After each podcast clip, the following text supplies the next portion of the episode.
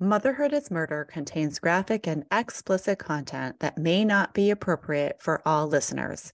Discretion is advised.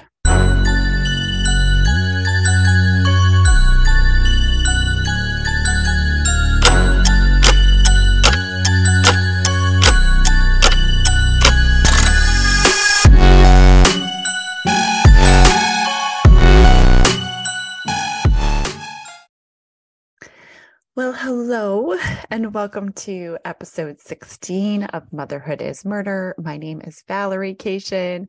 It is a Monday. We are hmm, we are still in school. I'm recording on June 19th and we are still in school. We are in school for another few days, but the kids are off today for Juneteenth. So if you hear background noise or anything, this is why it's like recording on a Sunday morning instead of a Monday morning, but such as it is. Summer is almost here for us though, and we're really looking forward to just some downtime together as a family and um, maybe not as much running around as we have had in the past. But let's get into this case. So we're continuing our work of looking at captivity this month for the month of June. And I wanted to discuss a wrongful conviction case. And I'll talk a little bit more about why and why I see that under the guise, or not the guise, that's not even the right word, under the umbrella of captivity. And I wanted to cover a case in Massachusetts, as we usually do, or in New England. And so this week, we will review the wrongful conviction of Victor Rosario. We will also define wrongful conviction, why it happens, and the impact of wrongful convictions on society. I learned so much while researching this case, and I'm looking forward to digging deeper with you. Although one may not ever see how wrongful conviction can be a type of captivity, I think it's important to realize that anytime someone is held in a position of being imprisoned or confined, that is the definition of captivity. For those who have committed a crime for which they have been convicted, this is a facet of society we expect. If someone does something that is against the law, you can be confined and removed from society in some way. However, if you are convicted of something that you have not done, confinement brings a whole host of problems and one that defies our expectations. Victor Rosario's case is especially problematic based on the length of imprisonment and the lengths by which it took to get him exonerated. So let's dive in. Victor Rosario was only 24 years old when he was convicted of arson and multiple counts of murder in Lowell, Massachusetts. On that day, back in 1982, Victor had witnessed a Decatur Street fire and upon hearing children screaming from inside, tried to rescue the children by punching in a window. The air from the window only fueled the fire, and the children perished within. The rescue attempt made headlines the next morning.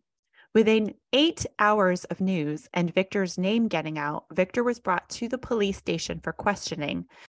Although there was no evidence of arson, investigators determined that the cause of the fire was arson, and they were determined to find a suspect.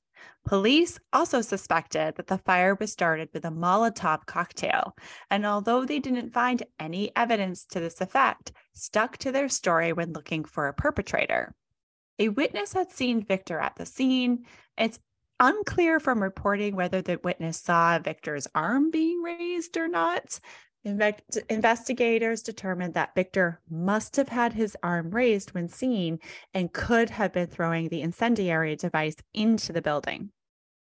At the time, Lowell had what was called, quote, an arson squad, which they communicated with regularly. The squad was connected to an insurance company that would provide approximate funding to the squad. It was in the insurance company's best interest that arson was determined so they didn't have to pay out insurance. This could explain why police were just as determined to deem the fire event on Decatur Street an arson case and thus find a perpetrator. Additionally, firefighters and police did not have to prove an arson occurred with actual evidence. And this is back in 1982. Things have changed now. They could simply state that they believed one had occurred. So to be so be to be clear, we need evidence now. At that time in 1982, they did not need to have evidence. They could walk in and they could be taken at their word, like, yep, this looks like an arson, right? Victor was interrogated for eight hours after not being able to sleep the night before due to trauma from his experience at the scene of the fire and from hearing the children's screams from within the building. Investigators pressed him using Victor's language barrier to their advantage. He didn't always know what they were talking about and he just wanted to go home. Investigators produced a paper which contained a statement of confession. They told him if he signed the paper, he would be able to go home. Tired and distraught, Victor confessed to the crime. Instead of going home, he was promptly arrested, and his life would never be the same again. Despite the lack of evidence of a device or accelerant, Victor Rosario was convicted and sentenced to serve eight concurrent life sentences for the death of eight people, five of which were children. He later stated the hardest part of his ordeal was his mother's heartbreak. His mother had traveled from Puerto Rico despite not speaking any English and thought that Victor would be able to come home at some point. Victor had to explain to her that he would never be able to go home. His mother passed away in August of 2007, seven years before Victor's release in 2014. In the first 23 years of his sentence, Victor would work with seven attorneys who per- perceived him as guilty of the crime. He would go through two unsuccessful parole hearings with the board asking him, quote, if you didn't do it, who did? Victor repeatedly told lawyer- lawyers that he had seen, quote, snakes and devils in the interrogation room and did not know where he was while he was being questioned. It was not until two attorneys, Andrea Peterson and Lisa Kavanagh, took on his case that he finally found someone who believed in him and was determined to take the case to pursue justice for him.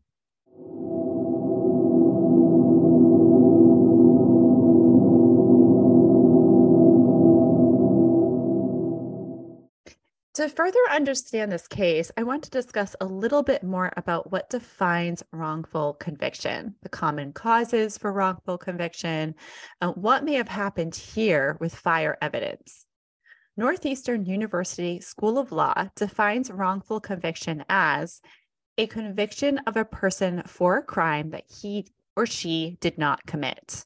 Common causes of wrongful conviction include eyewitness misidentification false confessions, police and prosecutorial misconduct, false or misleading forensic evidence, and witness perjury.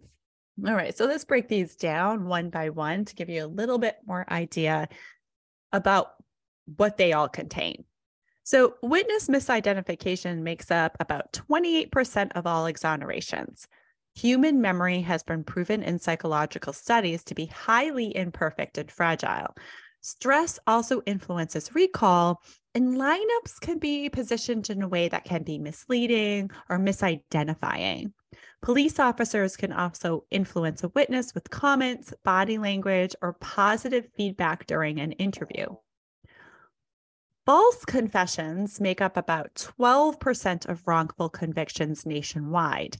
Physical intimidation, threats of violence by law enforcement, and interrogation techniques that are psychologically coercive are the main contenders here. Young people and those with intellectual disabilities are the most at risk. Police and prosecutorial misconduct makes up about 54% of wrongful convictions nationwide.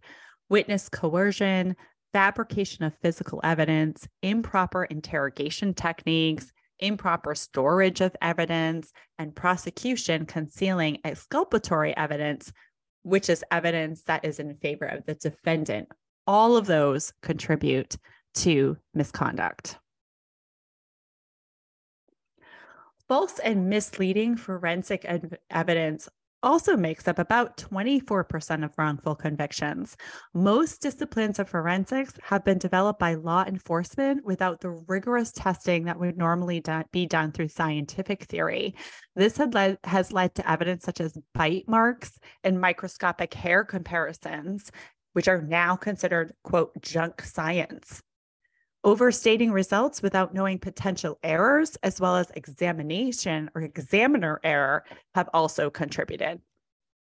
Witness perjury, including false accusation, has resulted in 60% of wrongful convictions. This can most likely happen when there is a plea bargain for a lesser sentence on the table. Lawyers, organizations such as the Innocence Project and podcasts have devoted their mission to helping expose wrongful conviction cases and help overturn previous rulings resulting in exoneration. So let's go back to Victor's case. As Andrea Peterson began her research into the case, she began to consider fire evidence. And we will cover the topic of arson in August. So I, I don't want to cover all aspects of arson in this podcast. However, I do want to highlight a few things from this specific case. Andrea reached out to John Lentini to inquire whether or not false fire evidence could have contributed to Rosario's conviction. John had worked for the prosecution as a fire investigator and in 1990 discovered that what he believed about fires was wrong. He immediately hopped onto the Rosario case to support the possibility of false fire evidence. Andrea also called the head of curriculum for fire investigation at the Homeland Security Office, where firefighters are trained. The head of curriculum laughed at Andrea and said he couldn't help, but would call back in a month when he retired to see if he would could be of some assistance. Apparently, some things were better said when not employed as head of curriculum. As promised, Andrea received a course outline one month later entitled Myth and Legends in Fire Investigation. Within this document was all evidence based on myth, fully discrediting the investigators in Victor's case.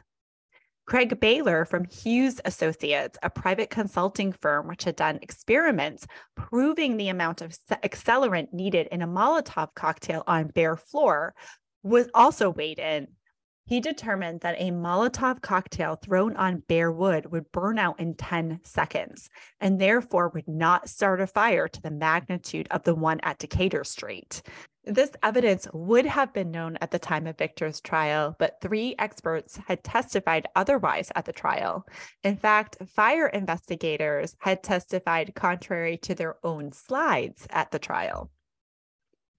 In addition to fire evidence, Andrea looked at eyewitness accounts and the false confession. It was determined that no eyewitness had actually seen Victor throw a flaming bottle or an accelerant.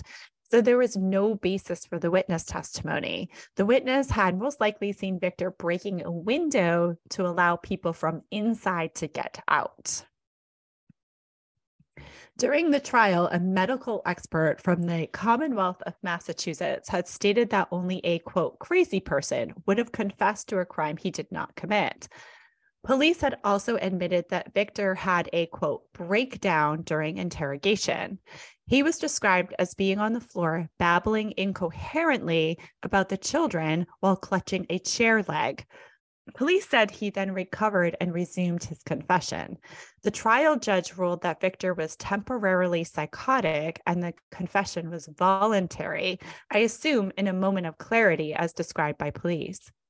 By 1985, some states had mandated recording confessions, but in 1982, that was not yet the case. Richard Ofshe, a, who pioneered this work, reviewed trial notes in the Rosario case. He learned that police had put words in Victor's mouth. Another witness, Judith Edersheim, spent months reviewing every medical record she could get from the st- prison staff. She concluded that Victor was in the throes of delirium tremens, otherwise known as DTs, during the in- interrogation, which would differentiate from a psychotic episode. DTs are caused by alcohol withdrawal and result in the brain not functioning properly. She asked Andrea if this could be possible. So, to be clear, Judith was looking at medical records to determine what was going on with uh, Victor Rosario and noted that the timeline, like how he was reacting, matched the timeline of how DTs progress. And she wondered, like, oh, this doesn't look like a psychotic event. It looks like DTs. Is it possible he was undergoing DTs?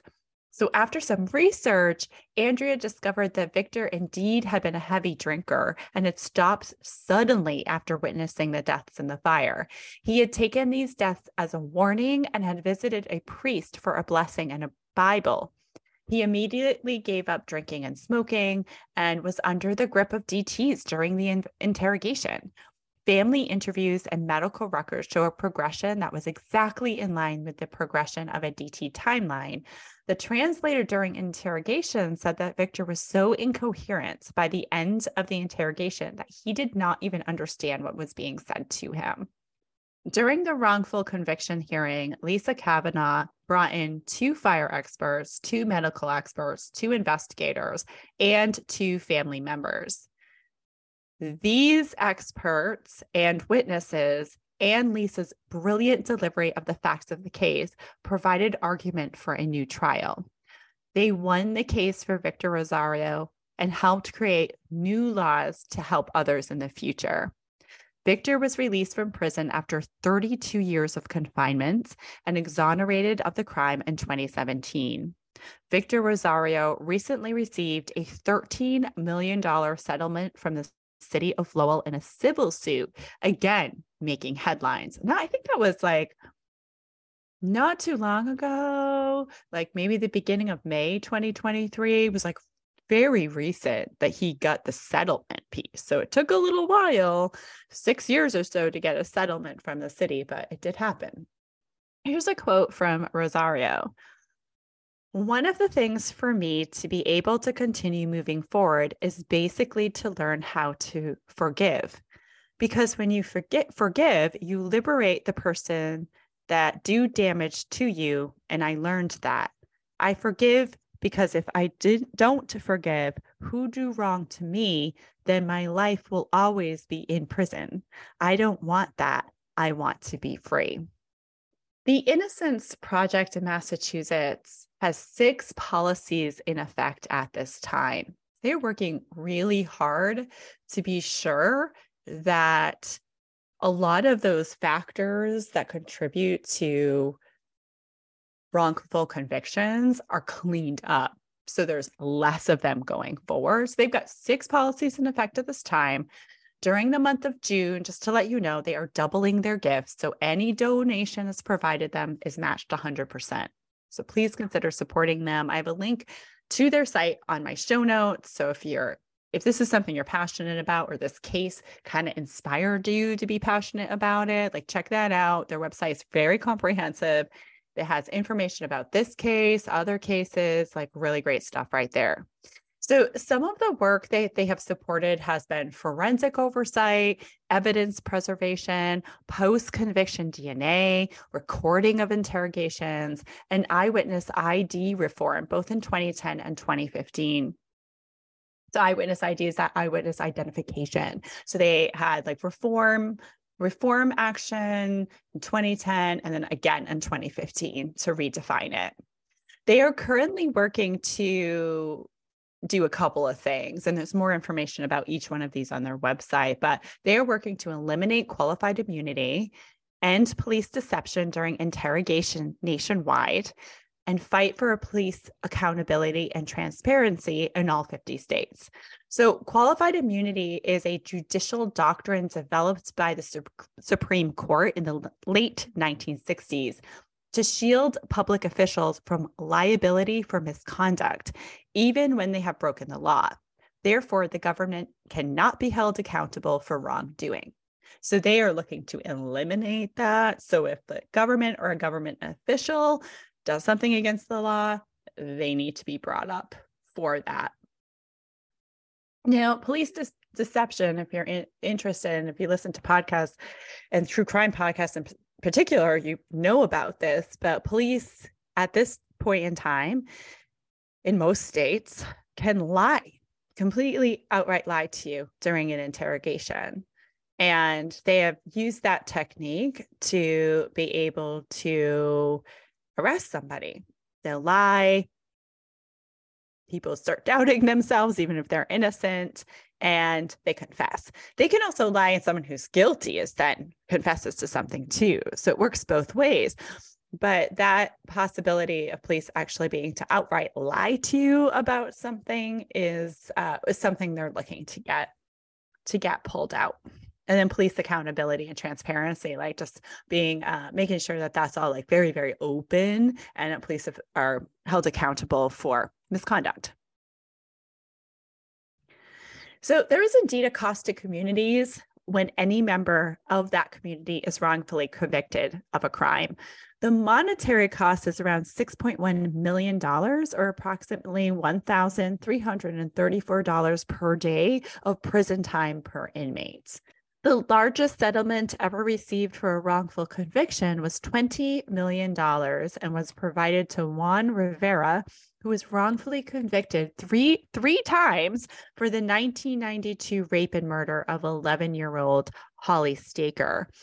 And this was obtained by coerced confession. This is not a New England based case, just to let you know, but it is the, the highest settlement ever in a wrongful conviction case. So, in addition to the fiscal effects, a wrongful conviction results in an innocent per- innocent person's life being stolen from them, a criminal going free, and countless psychological effects that a confined person who has committed a crime may experience. In this particular case, it would have been determined later on, like recently, that arson was not a factor. I couldn't find any information about what could have been the factor if arson wasn't the factor. That might be something we'll never know. It's kind of like what kind of information was taken down. Doesn't seem like they needed to have any evidence base to say it was arson. So they may not have like tried to disprove themselves either. I'm not sure. So it in this particular case, it could have been an accident from within the house, even right? So it didn't mean it was actually arson. It's like an outside person coming in and setting fire to the building with people in it. It could have been an accident in the home that occurred. So I hate to say natural because I don't really find that to be natural, but more of a natural effect or incident versus a criminal incident. Probably more non criminal is a better term for that. So, what's going on with Victor Rosario? Uh, Victor Rosario is currently working to support those who have been wrongfully convicted. And he's been doing the census release in 2014. He also works to transition those who, who have been confined to prison back into society. Because you can imagine that must be really difficult to first go in, and then it's a different society in and of itself. And then to get them out of there and be able to be out in the world again, that transition. So he works with people on that. Um, and he has experience with it, right? So he's going to know how to help people out in the best way possible. So I hope that in telling his story that we can learn from this, we can further understand why con- wrongful convictions occur, and we can work to do better when considering considering criminal acts, evidence, and legal involvement. So what I have to say to you is ask questions. Like when you hear about a case, ask questions. Please don't assume anything. Ask questions, ask lots of questions. Thank you so much for listening today. We are going to dive into the psychology of captivity in our wrap up episode next week. And you don't want to miss this one because we're going to be talking about how each one of these cases the kidnapping of Abby Hernandez, this wrongful conviction case of Victor Rosario, and even looking at Hannah Dustin's case and captivity during a time of war. So we'll be looking at all of that and seeing what are the psychological effects of those times in captivity. And then also what are other things that might not, we might not um, immediately consider captivity but are under the realm of captivity like how can we how do we keep our ourselves captive. So I'm really excited to dive into that and look at it from the lens of um, how it affects our community and in the realm of true crime. So that'll be next week. I'm really looking forward to it. And as always, at the end of the month, I offer a bonus episode on the Patreon. So definitely consider supporting that. Hop in for that bonus episode. And I always keep my bonus episode in line with the theme for the month. So you can hop in there and um, get another case if you want to. All right. So thank you so much. I'll see you next week. Until then, be good to one another. Do you love the show? Support Motherhood is Murder on Patreon and get some awesome perks, including a shout out on the show, bonus content, and more. We appreciate the support so much, and it allows me to offer a case to you each and every week. Other ways to support the show is to rate, review, and subscribe. I appreciate all the fabulous feedback, and it ensures people will listen and help families who need it most. Motherhood is Murder is researched, written, and produced by me, Valerie Cation. Music by Alexi Action. Check out the show notes for a list of my sources and ways to support your community.